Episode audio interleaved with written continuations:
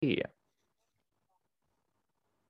Hej och välkomna till Litteratur i politik med mig, Theo Wareman och Hampus Petersson. Ett program där vi pratar om just litteratur och politik. Där vi tar med oss varsin text som vi nyligen har läst och tycker är intressant och som kanske säger någonting mer om samhället i stort. Hur är läget med dig Hampus? Det är bra med mig.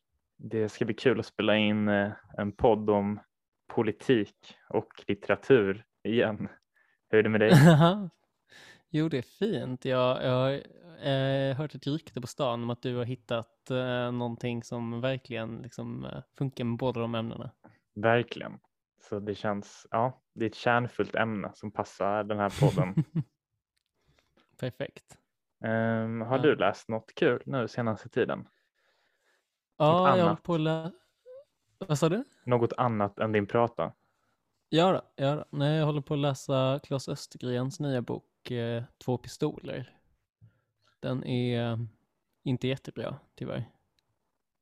Nej, okej. Okay. Ja, nej, det var så länge sedan jag läste Claes Östergren. Jag läste inte den här nya Renegaterna, eller hette den så? Renegater, den borde du läsa. Jag tyckte den var jättebra. Det är därför ja. jag tycker det är lite deppigt nu att den här boken som kommer typ mindre än ett år senare är, är lite, alltså den är typ lite kitsch, eller vad man ska säga. Mm, det gillar ju inte jag heller. Nej, jag kan tänka mig det. Um, Vet du vad den handlar om? Nej. Den handlar om uh, Gustav den tredjes hov. Ja, men sånt och, kan, jag är ju lite sån, kungalängden och sånt. Jag har ju pluggat en del sånt. Ja, ja. Men Gustav den tredje men... är ju den kung jag är absolut minst intresserad av. Jaha, han är väl ändå en av våra stora? Eller, ja, jag är väl så här halvt intresserad av honom, men mest för att så här lite för på ett motvallsvis att jag tycker det är så töntigt att han är så, alltså, jag tycker han är så dålig kung medan alla andra bara, men han var intresserad av kultur och upplysning. Jag bara, men han var ju fruktansvärt ja. dålig kung. Men det är väl mordet lite också som Ja, det är ju helt otroligt. Som gör... Konspirationen. Ja. Ja, men också bara, det blir väl alltid mer spännande. På maskeradbalen också. Och så vidare, och så vidare. Ja, ja. Um, men, uh, men nej, den är tyvärr inte superkul. Men jag har inte läst klart den än, så jag kan inte uttala mig 100%. Uh, har du läst någonting sen sist? Jag har läst jättemycket olika saker. Uh, Oj! Så ja, flera böcker. Men eh, just nu så läser jag, snart läst ut den. Det är Göran Greiders bok Barndomsbrunnen. Oh! Och eh, ja, men den, ja, han har lyckats uh, få över mig på hans sida nu. Uh, jag tycker att den, han är jättebra nu. Jag tycker, jag tyckte om grejer innan, mm. men jag har inte läst någonting han har skrivit utan mest sett han på, eller jag har läst artiklar och ledare han skrivit, men jag har aldrig läst något han har publicerat skriftligt, i, alltså på ett förlag eller så. Ja. Uh, och jag har tyckt att hans Twitter-poesi varit väldigt dålig. Men eh, den är helt otrolig tycker jag. alltså, jag älskar den. Eh, det är nog, eh, ja. Det var kul. Nej, men för jag vet att jag tror vi har pratat om det tidigare, just att uh, man, man tänker ju inte på Kreider som poet längre, utan man tänker ju på honom som opinionsbildare främst. Ja, skulle man läsa hans dikter skulle man nog försöka läsa dem som han gav ut före 90 någonting, när han nu blev liksom socialdemokratisk profil snarare än uh, författare och, skri- och poet. Men vad kul. Mm, jag vet att du har fört fram den åsikten, men jag tror inte det. Utan jag tror ju att, alltså att han är typ som bäst nu, skönlitterärt, okay. eller inte skönlitterärt, men också, ja men det är ju poesi och prosa. Ja. Och jag tror att han gör sig bäst i tryckt form och inte i mm. typ radio eller eh, tv-debatter. Det är ju, ja, mm. Han har skrivit ja, mycket jag precis. gillar väldigt mycket. Det är så här, ja, det är inte så många som skriver på det sättet. Det är han och Åsa Linderborg. Eh, Hur då liksom? Ja, men som skriver, som har det politiska klassperspektivet när de eh, mm. eh, skriver om samhället, när de skriver om kulturen.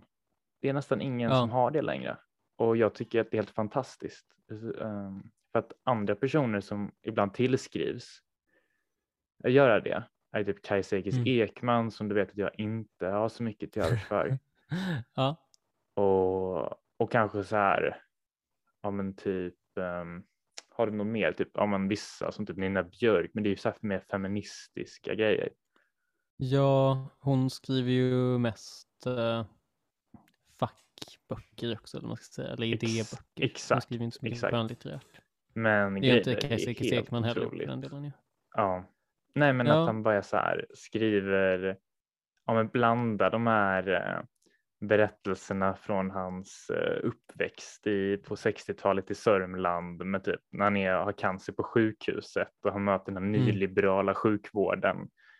Ja, Ehm, ja, nej det är starkt och han, eh, ja, jag blir ändå berörd eftersom jag väldigt, tycker väldigt mycket om sådana här liksom, klassbeskrivningar. ja. ja men vad kul att höra. Uh, ta och läsa den. Mitt favoritcitat, ja, mitt favoritcitat som jag kom på nu, som man dock inte gör med klass, är när han skriver något sånt där som så här, min produktivitet skrämmer den sparsmakade medelklassen. Jag älskar det. Jag tror det är sant också.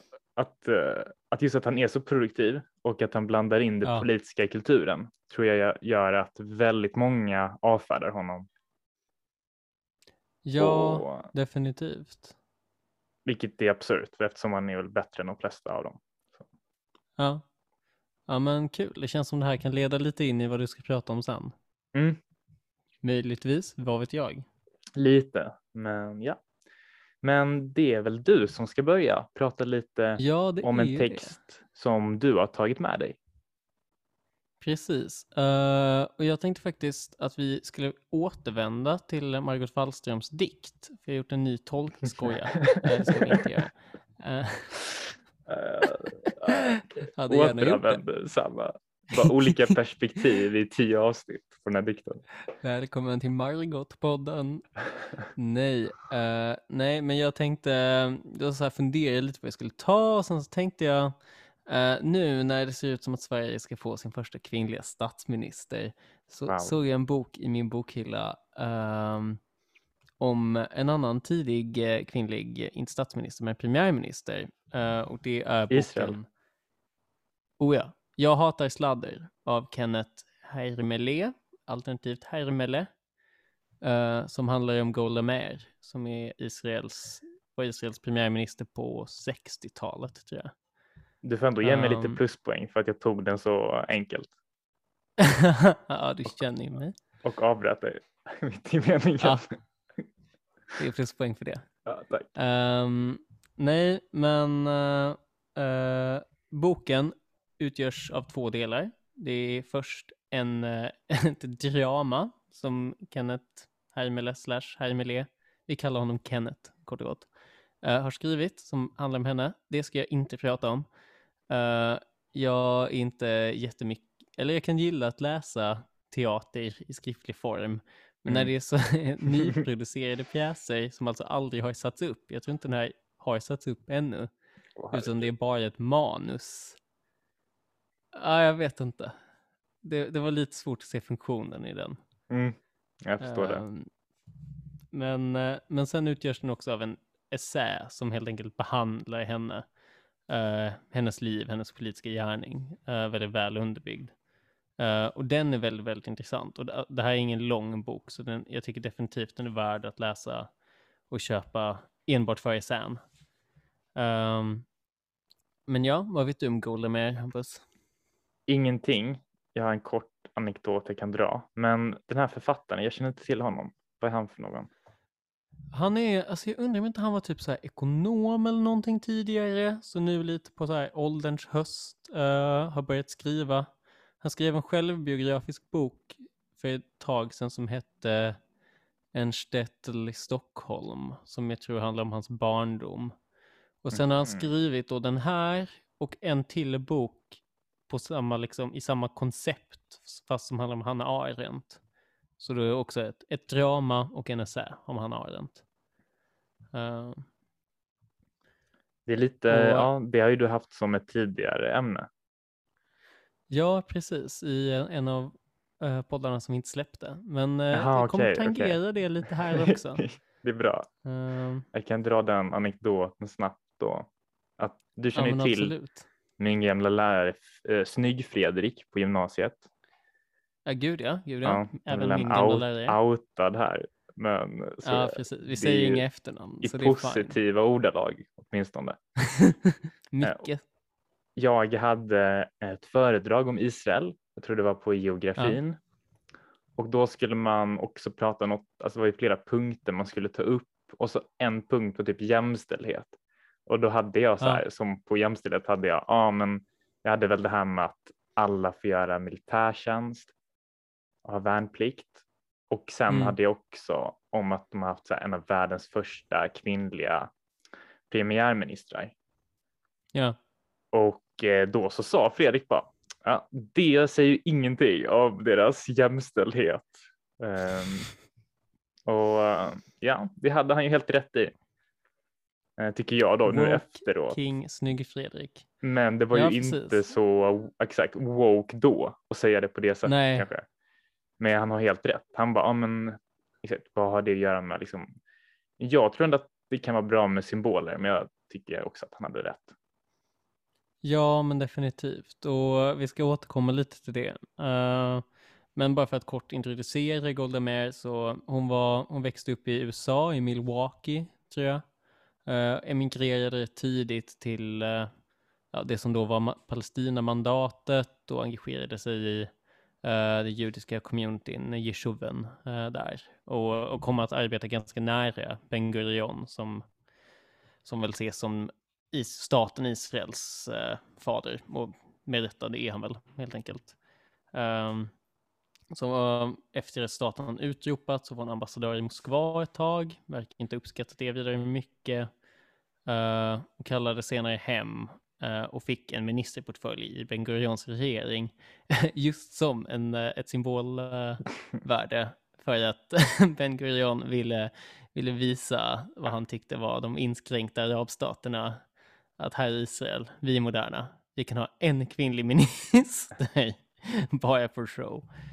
Um, Mm. men sen avancerade hon ju vidare och blev utrikesminister och var det eh, när Mossad eh, fångade in eh, Eichmann i Sydamerika och var tvungen att försvara det för FN. För det var ju som vi pratade om i det här poddavsnittet som vi aldrig släppte. Eh, du är juristen, det är inte riktigt okej för säkerhetstjänster att gripa folk i andra länder, eller hur? Nej, man får inte göra det. Men sen visade det sig att de fick ju ändå fälla honom sen i Israel. Det var okej. Enligt så här internationell rätt. Men det var ju inte okej att Ja, kidnappa okej. honom. Men det var ju det som var det kontroversiella. Om själva rättegången skulle kunna liksom ogiltigförklaras för att de hade kidnappat honom från ett annat land. Ja, ja, ja. Jag fattar. Ehm, och jag tycker också det var intressant för i, i den här essän så behandlas lite då åren kring Eichmann-rättegången och det finns eh, några intressanta citat. Jag ska försöka gräva fram de här. Jag sitter liksom inklämd med boken och mikrofonen. Uh, ska vi se. Da, da, da. Nej, men det fanns en debatt i alla fall om att Eichmann skulle benådas. Mm. Eh, Sjukt. Ja, det, det kan man ju tycka. Eh, det är även om man är hårt emot dödsstraff så har man ju kanske svårt att känna sympati för, för den, eh, den kasen så att säga. Um, men då diskuterade de det i regeringen.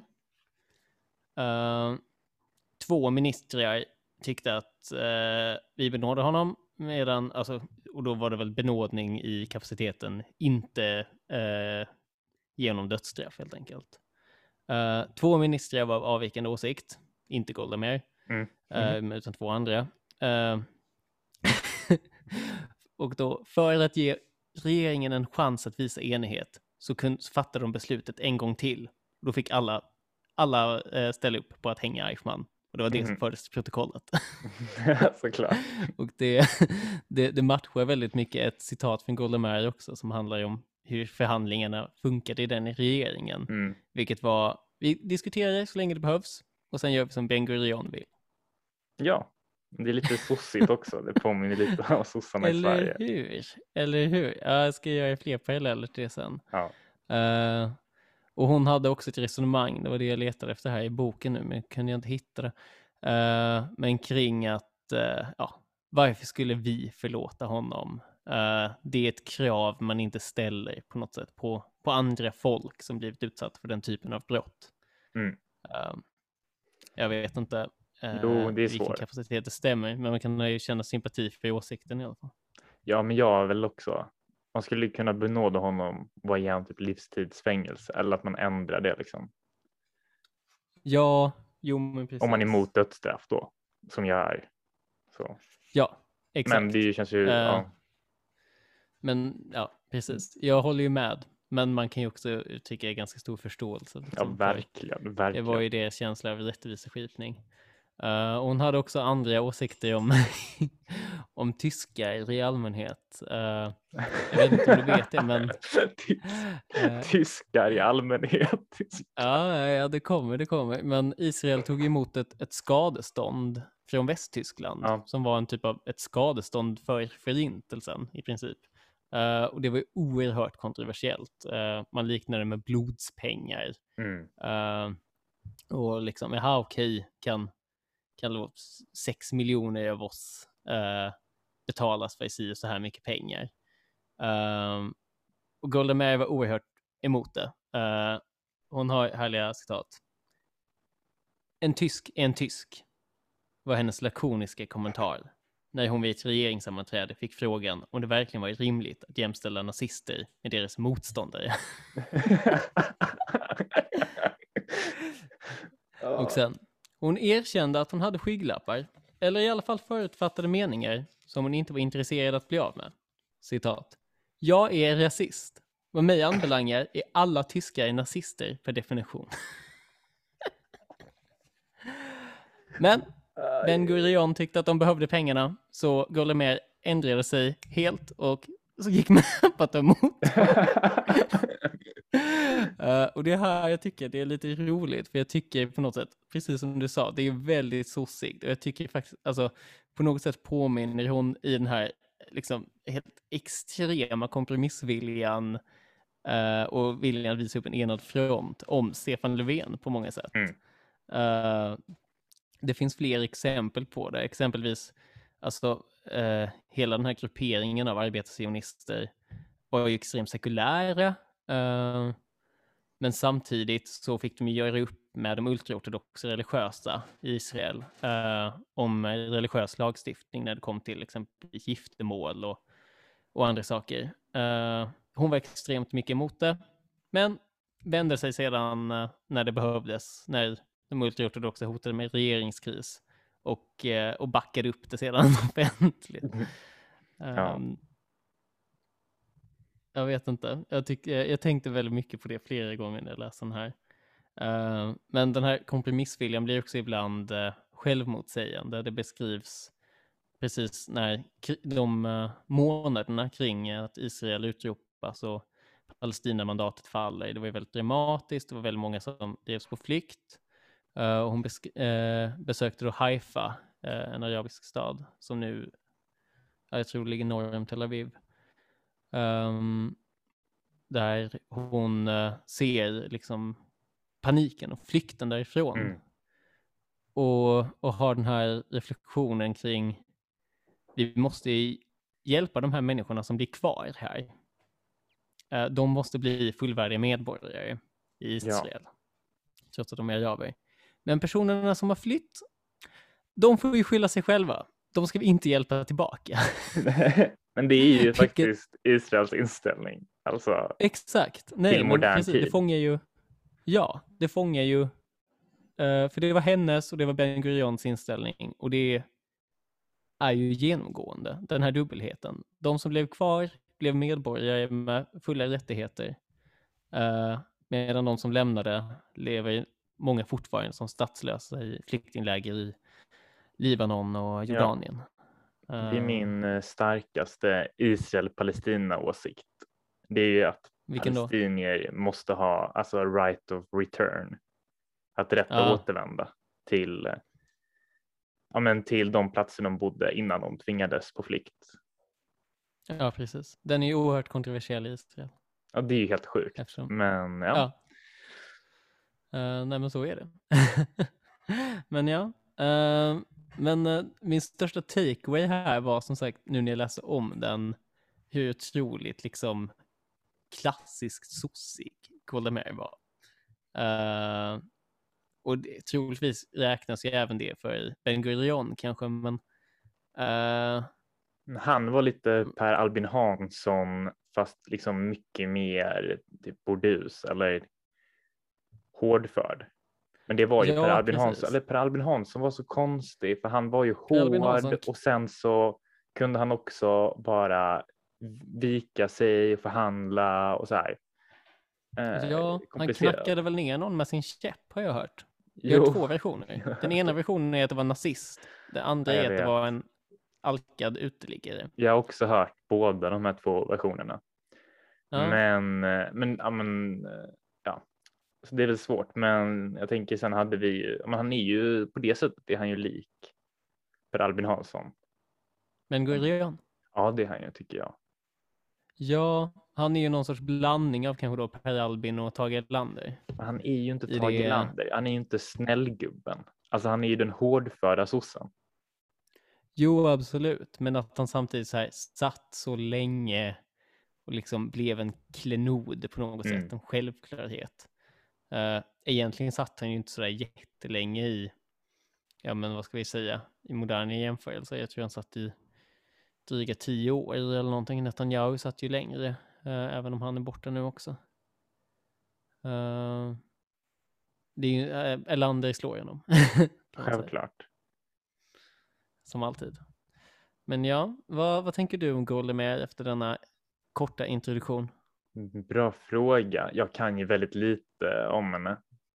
Förutom det på den här geografi eh, presentationen i skolan. Ja. Nej, men ja, hon verkar ju väldigt så här. Det är intressant. Jag är ju intresserad av Ben Gurion och, och hans liv. Eh, och hon Ja. är ändå liksom den som, ja, men en del av den, eh, av det arvet. Jo men precis, det är ju kretsen på något sätt. Eh, Han, alltså, det är det ju är fler något namn som återkommer. jag ofta tänker på att det borde vara en scen i jättemycket böcker. jag vet inte varför. Men det här med att man så här, för Ben Gurion hade ju sin egen kibbutz ju, som Ja, var en sån jättefin kibbutz liksom. Jag bara tänker att man åker där liksom med lite så här ökenliknande marker liksom för att komma fram till den där kibbutzen. Det är, det är otroligt filmiskt. Exakt. Ja, verkligen.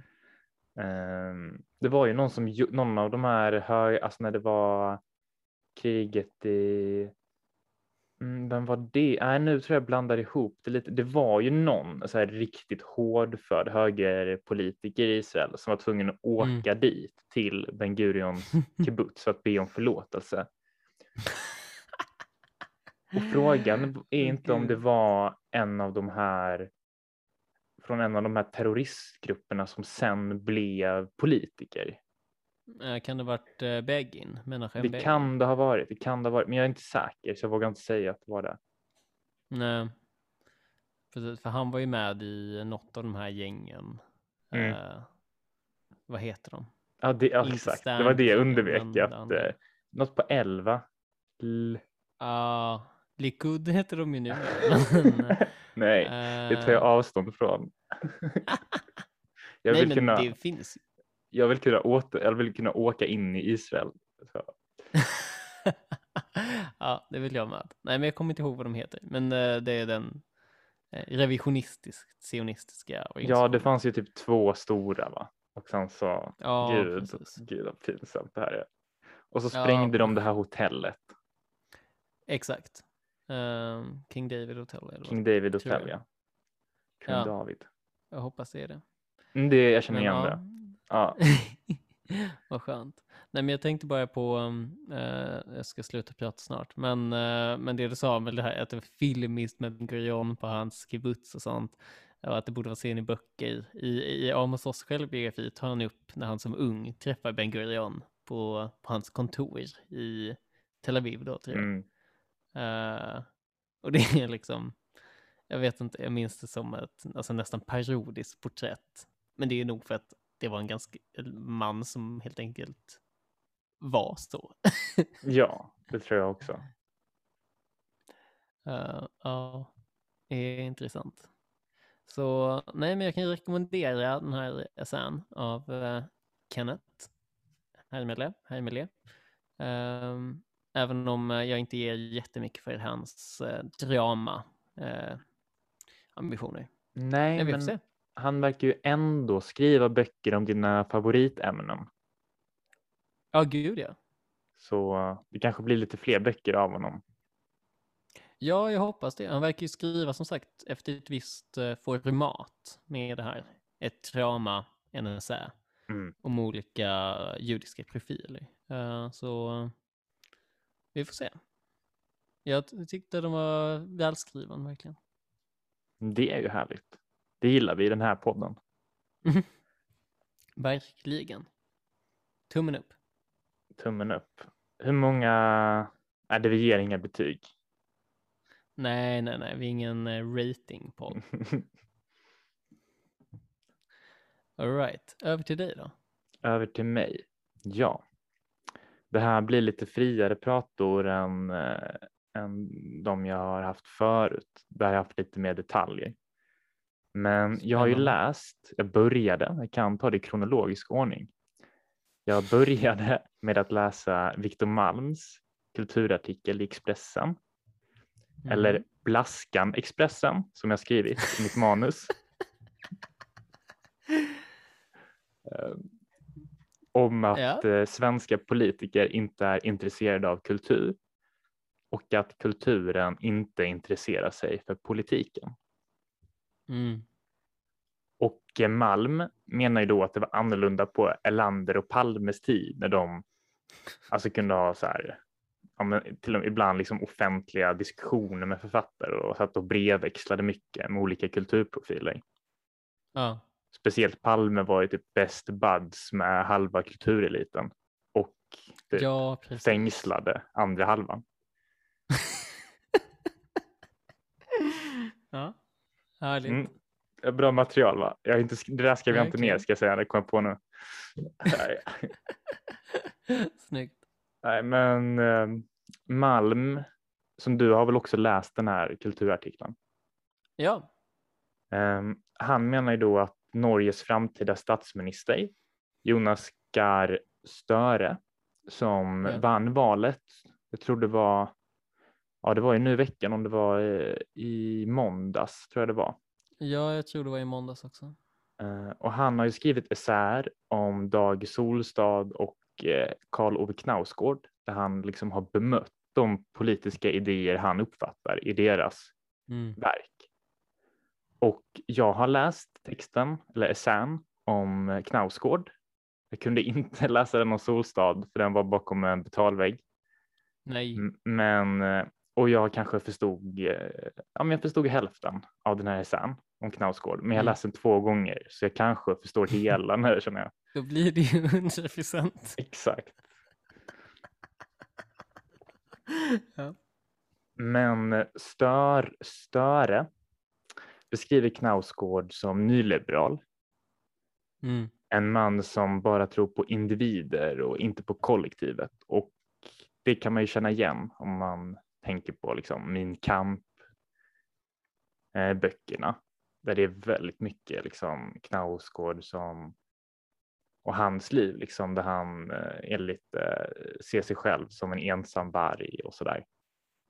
Ja, jag har inte och, läst dem och det tror jag inte du heller har gjort. Nej, men vi gissar lite här. Jag har ju läst eh, den här första. Alltså, jag kommer inte ihåg om jag läste klart den. Så, så... Okej, okay, du har det. Ja, du men jag vet inte ens om jag läste klart den, så vi säger att jag inte läste den för att uh, jag vill inte få några frågor på uh, så här, in, innehållet om det visar sig att. Ja, vad skönt.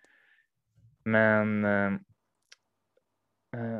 ja, men Störe skriver då att alltså, de stora politiska händelserna i Knausgårds liv. Eh, alltså Sovjets fall, Berlinmurens fall och Nelson Mandela mm. i Sydafrika, Norges EU-strid ehm, och ja, miljön och klimatet och även migrationsströmmarna som då gav upphov till den här reaktionära högerextremismen som vi ser idag. Att mm. alla de här grejerna lyser med sin frånvaro i min kampböckerna, vilket ändå är konstigt, tänker jag på. Eftersom ja.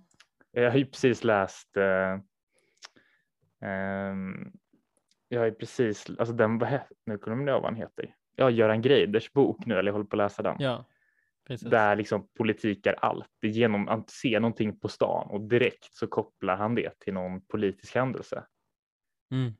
Um, och även med så stora politiska händelser som exempelvis Utöja skriver ju Knausgård så här och han ser liksom hur alla samlas i solidaritet efter attackerna för att trösta varandra. Och den mm. första parallellen han gör är ja, ah, det var så här det var under tredje riket när alla blev nazister. um, oh, gud. Mm, så han har ju den här otroliga övertygelsen om att alltså individen. Kollektivism är farligt på något sätt. Ja, kollektivism är farligt, viet är farligt. Och det är det Störe mm. då lyfter fram. Um, Knausgård skriver fritt översatt av mig. Uh, I övergången mellan den ena och de alla ligger vår tids problem. Alltså just det här med den här klassiska högertanken om att när kollektivet får bestämma något, då kommer det alltid inskränka och förstöra för individen. Mm. Um, så jag tycker det, men jag så här, och sen så tänkte jag lite på Malms text och Malms text handlar ju om det här med att kulturen blivit avpolitiserad och liksom mm och, och i politiken så pratas det inte längre om kultur. Och att det nog har att göra med den, det har nog inte att göra med politikerna så mycket som Malms tes är, utan jag tror att det har att göra med att kulturen har blivit individualistisk. Lite den tesen som Adam Curtis driver i sina olika dokumentärer som jag rekommenderar. Ja. Och det är ju den utvecklingen om liksom att konstnärer förr och mm. olika intellektuella liksom, som ägnade sig åt konst och litteratur och film. De ägnade sig också åt liksom, eh, stora politiska aktioner, att påverka opinionen. Men att när man mm. märkte att det inte liksom gick lika bra när vi fick ett större konsumtionssamhälle, inte för att jag vill kritisera det så mycket, jag är inte så, så intresserad Nej, av det, men, men att det ändå eh, påverkade det och att gjorde att man istället vände sig inåt mot det egna uttryckssättet. Att man valde att det ska ja. vara särskilt. Det ska vara särskilt från allt annat. Precis, men också överlag, alltså så här, det, det, finns ju en sak i att vara, så att säga, eh, vad ska man säga, ja men eh, att centrera det kring sig själv i sin kulturgärning. Mm. Eh, och jag menar, det kan man ju problematisera, men men sen så kan vi ta det till nästa nivå att, att man är så att säga avskärmad från det politiska i övrigt. Uh, jag, jag tror menar, det är medvetet. Att man väljer ja, bort det, det för att det är också. kontroversiellt eller att man känner att det inte det är inte det som är inne nu. Ja men precis, nej men det är ju det som uh, jag tyckte det var fantastiskt han skrev. Uh, varför kan vi inte vänta oss att, uh, uh, gud vad heter han, Svenska Akademins ständig ordförande, uh, SND-sekreterare. Ja, det, är, alltså, det han skrev var Han väl... heter också Malm, Mats Malm. Uh, varför, varför kommer inte han skriva en så här stor debattsida om gängskjutningarna inför valet 2022? Ja, uh, och jag menar, det är verkligen fair. Varför inte? Men det är ju för att man har på något sätt avskärmat sig. Uh, för det är lite fult att vara sakpolitisk. Det är det. Och om man är sakpolitisk som typ Greider, då blir man ju mm. avfärdad för det. Och bara, aha, nu har den här stolliga vänsterdebattören skrivit något som kan ha jättehög verkshöjd, men det är mycket töntigare än typ något sånt där superindividualistiskt verk som typ, vad heter de, Vera från Essen typ har skrivit. Ja.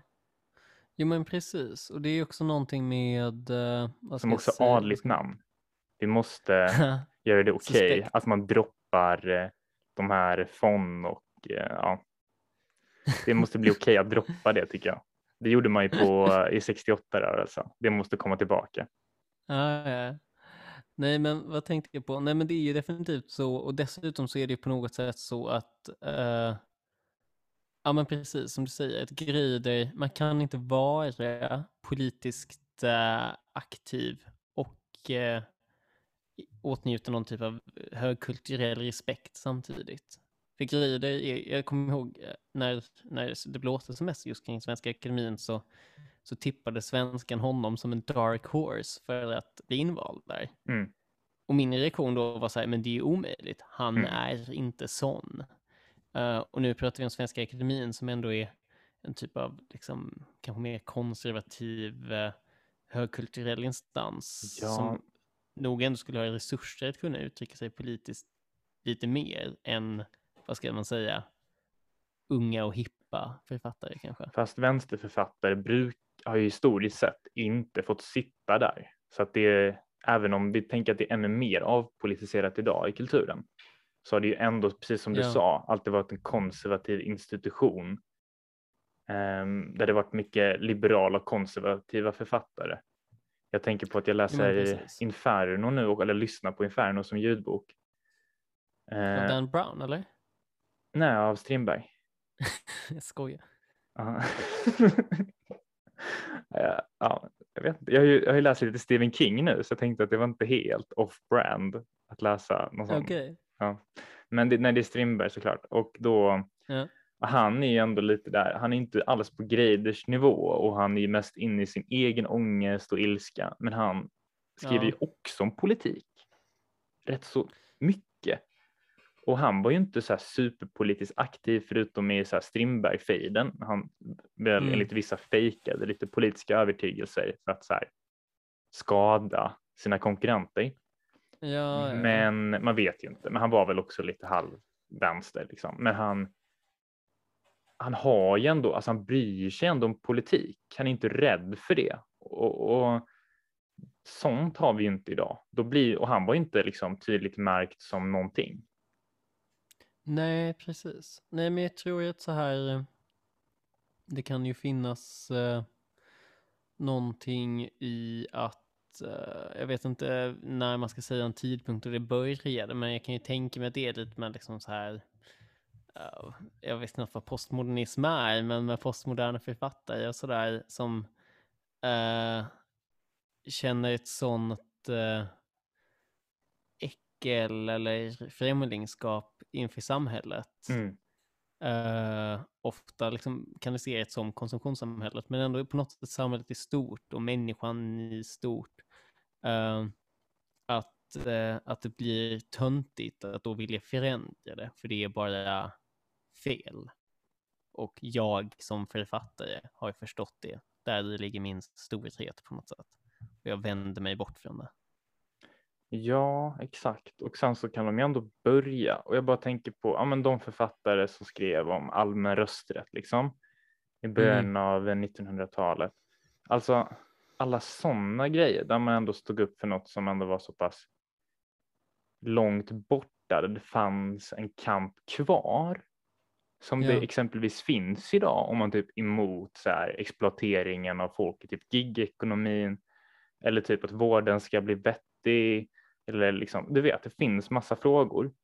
Men mm. det alla kulturpersoner istället väljer är, typ, är två frågor.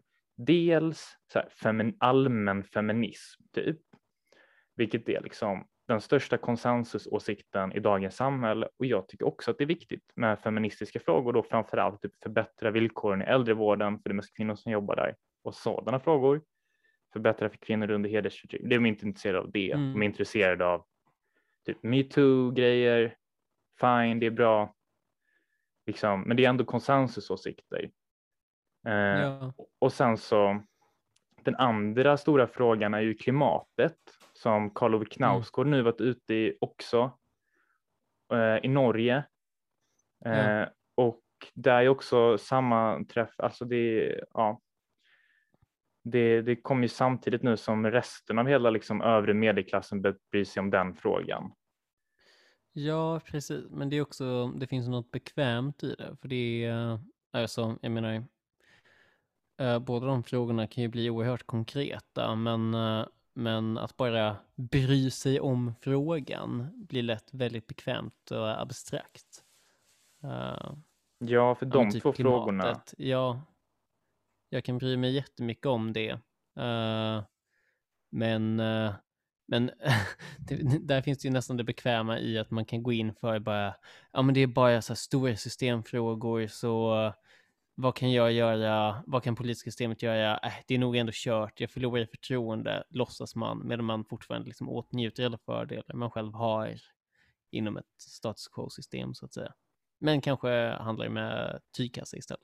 Jo, exakt. Om man är typ så här, ja men jag bryr mig jättemycket om klimatet, så här, det är därför jag är så här mot globalismen, som jag brukar säga ibland. Då blir jag bara så här, nej ja. då, det är så här, globalismen är helig liksom graal ändå, fortfarande idag.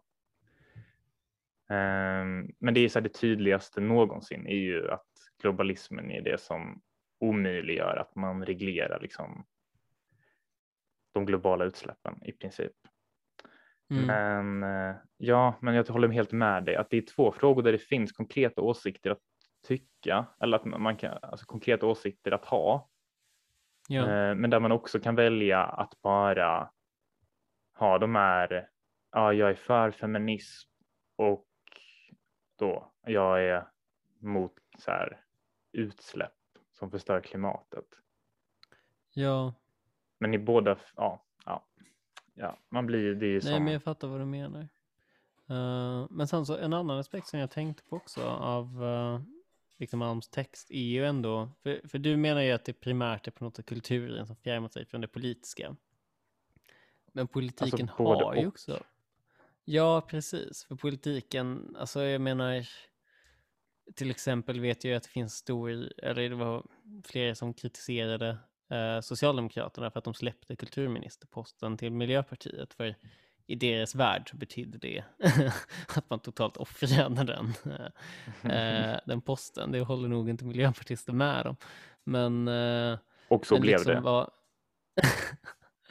ja, men liksom vad, vad gör en kulturminister till exempel? Uh, ingen vet riktigt. Uh, Nej, och typ. Det är, det är ju mest att vara någon sorts ombudsman eller någonting sånt. Och tidningarna skriver ju alldeles för mycket om så här, kulturpolitiska frågor för att alla i relation till andra frågor, typ så här, arbetsrättsfrågor eller vårdfrågor för att alla journalister är intresserade av kultur. Det är också en sån ja. grej, det märkte man under corona.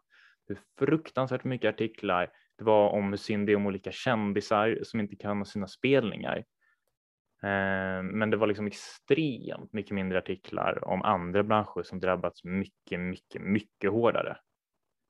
Mm. Och det, så jag kan känna att det här med, alltså jag är väl lite sådär med, jag vill inte upphöja kulturen för mycket, men jag tror att mycket av anledningen varför typ Elander och Palme och sossarna på den tiden var så involverade i kulturen var ju för att ja. här, 68 vänstern och många andra liksom, socialdemokrater som inte var lika extrema i den rörelsen var extremt samhällsengagerade och krävde mm. liksom en röst i samhället. Ja, jo men precis. Um, nej men det är ju intressant det där och det är ju någonting som ja, Sverigedemokraterna ju håller på med väldigt mycket också att de ja, pratar om liksom makten över kulturen och att kunna definiera kulturen så att säga. Att det är, eh, jag tror det finns citat, eh, Jimmy Åkesson har sagt, eh, det är där den verkliga makten ligger. Mm. Um, det håller Viktor Malm vet, definitivt med om. Ja, precis. Men jag håller inte med om det. Nej, men det är ju säkert en aspekt och jag tror eh, om man ska göra någon sorts cost-benefit-analys på hur mycket det kostar att engagera sig i kulturen versus hur mycket det potentiellt kan ge så tror jag det kan ge ganska mycket. Um, ja, men det är också, jag vet inte, typ Ebba Busch gör ju rätt ofta kulturella utspel och det biter ju alltid henne i baken. Ja, som svensk kanon, ja. Ja, och typ nu, Ja. jag lyssnade inte på den här grejen, men det var hon jämförde, ja du vet, det var någon intervju med henne där hon, Ja, när hon jämförde Magdalena Andersson med kardinal Richelieu. ja det var det ja, det var det ja, jag såg Ja, inte ja. det, men så jag vet inte exakt, men Nej. det, du vet, det dyker upp sådana grejer med henne och, och att hon försöker ha lite mer litterärt språk och sådär. Eh, Ja. och ingen av de här grejerna behärskar hon ju. Nej, hon kör ju på anglosismer, så- alltså som hjärtlandet liksom. Älskar det uttrycket. Mhm. Älskar att hon använder det, jag tycker det är jätteroligt. Uh, för alltså jag tror nästan det kan vara ett medvetet grepp. Nu ska vi, vi kanske avsluta relativt snart, men eh, eh, till exempel, hon använder ordet hjärtlandet, alla liksom, finkultursidor rasar. Mm. Så kan du inte säga. Det är jättetöntigt. Du bara direkt översatta ordet från engelskan. Haha. Och då kan hon ju kapital kapitalisera på det kanske. Som någon sorts så här verklighetens folk-Ebba. Det är sant, det är sant. Ni fattar vad jag Men, eh, menar. Ja, men jag tycker ändå att det funkar. Alltså den här. eh, Jag tror inte jag kommer tycka om kanske han norska socialdemokratiska politikern som blir statsminister nu, Störe. Eftersom-? Ja. Han verkar vara väldigt förhandlingsvillig och sådär och och det här Centerpartiet som han då troligen ska regera med är ju rätt så Ja. konstiga och kräver mycket. Men eh, så jag vet inte. Eh, Och han verkar inte vara jättehård. Men samtidigt så det han har skrivit får ju mig en, jag har ju ändå en stark tro på hans övertygelse. För jag håller ju verkligen med om det, alltså kraften i ett kollektiv. Och det är ingenting, alltså så har det alltid varit bland folket. Att man pratar ju Mm. om nykonservatism och nykonservatism, det är ju bara det här med att folk känner att de är vilsna i det här individualistiska samhället och vill gå tillbaka till de nära sociala banden och normerna som fanns förr. Och det ser vi ju i alla högrörelser i princip idag. Men frågan är ju i vilken mån det är en ny konservatism eller om det är mer en sorts eh, politiskt erkännande av någon sorts där, eh, vad ska man säga, allmän moral. Mm, det är det jag, Jag menar. Alltså det är det jag vill lite komma in på. Att, och på Mm. vänstern bland liksom, finns det samma sak. Framförallt liksom den eh, vanliga liksom, arbetarklassen. Att Mm. man också vill tillbaka till att ha normer och liksom ett, ett, ett samhälle där vi tar hand om varandra. Och du vet, man pratar mer om negativa och positiva friheter nu än man gjorde förut. Alltså att Mm. man håller dem emot varandra och säger att det räcker inte med de negativa. Nej, precis. Eh, och det är ju ändå något, det är ju ändå liksom en trend som finns. Eh, Mm. så mm, den idén om viet, om kollektivet, jag tror den är på väg tillbaka och jag gillar det och jag tror ju på det. Så att om fler Ja, politiker i Sverige skulle kunna skriva sådana grejer så får ni gärna göra det. ja, precis. Vi får se. Eh, Magdalena Andersson kanske levererar. Jag tror att hon är kulturintresserad. Ja, Men jag tror inte att hon, absolut. eh, jag tror att hon är det. Jag tror att hon är ju liksom intellektuell, men sen kanske hon inte tycker att det hör hemma lika mycket som ekonomi. Nej, precis. Precis. Jag tror liksom inte att det är en del av strategin så att säga. Men vi får se. Vad framtiden bjuder. Ja, okej, men då får vi ju tacka våra lyssnare för att eh, de har Tusen tack. lyssnat på litteratur och politik. Och då förstår ni nu att vi tycker det är viktigt med litteratur och politik. Va? verkligen, verkligen. Ehm, då eh, hörs vi i nästa avsnitt. Det Då gör vi vi. nog uh, kommer att avhandla Dune. Ja, det ska vi göra. Det blir ett avsnitt som bara kommer handla om Dune. Vi kommer nya säkert filmen. få in lite politik där på något sätt, men framför allt blir det bara om filmen tror jag. Exakt, och boken. Och boken såklart, böckerna. Oh ja. All right, tack för att ni har lyssnat. Hej, puss hej!